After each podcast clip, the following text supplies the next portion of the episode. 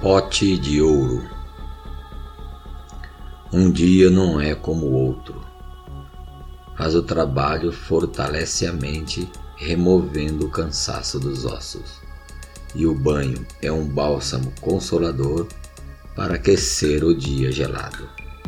Aquecido pela água, refrigerado pela natureza, deitei-me como todos os dias, coroando de glória a velha dureza.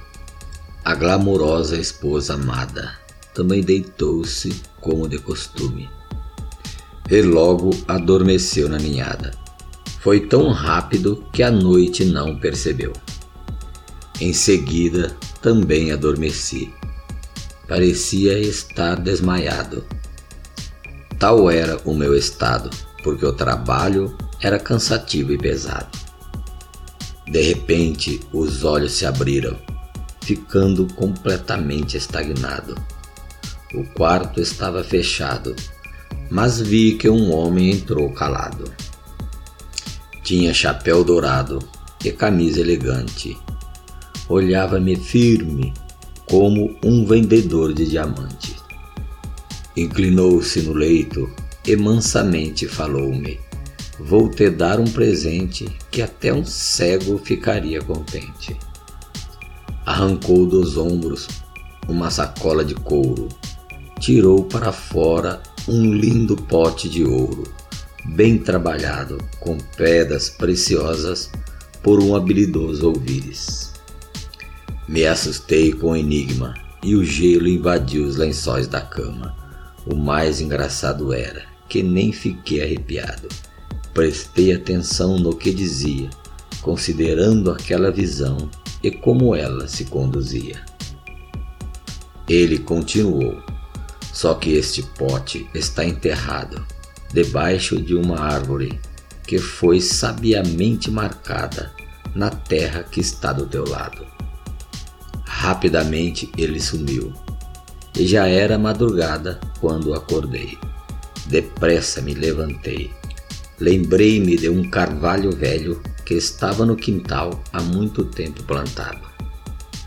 Quando o dia amanheceu, debaixo do carvalho sentei.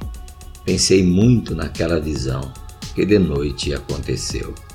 Fiquei com medo de arrancar o pote que ganhei, porque o presente era fruto de alguém que já morreu. Na noite seguinte, de novo a alma apareceu. Criei uma imensa coragem e o encurralei. Ele contou-me com tristeza o porquê que me deu. Eu não posso descansar, o meu coração nele está. O amava demais, por isso fui deixado para trás.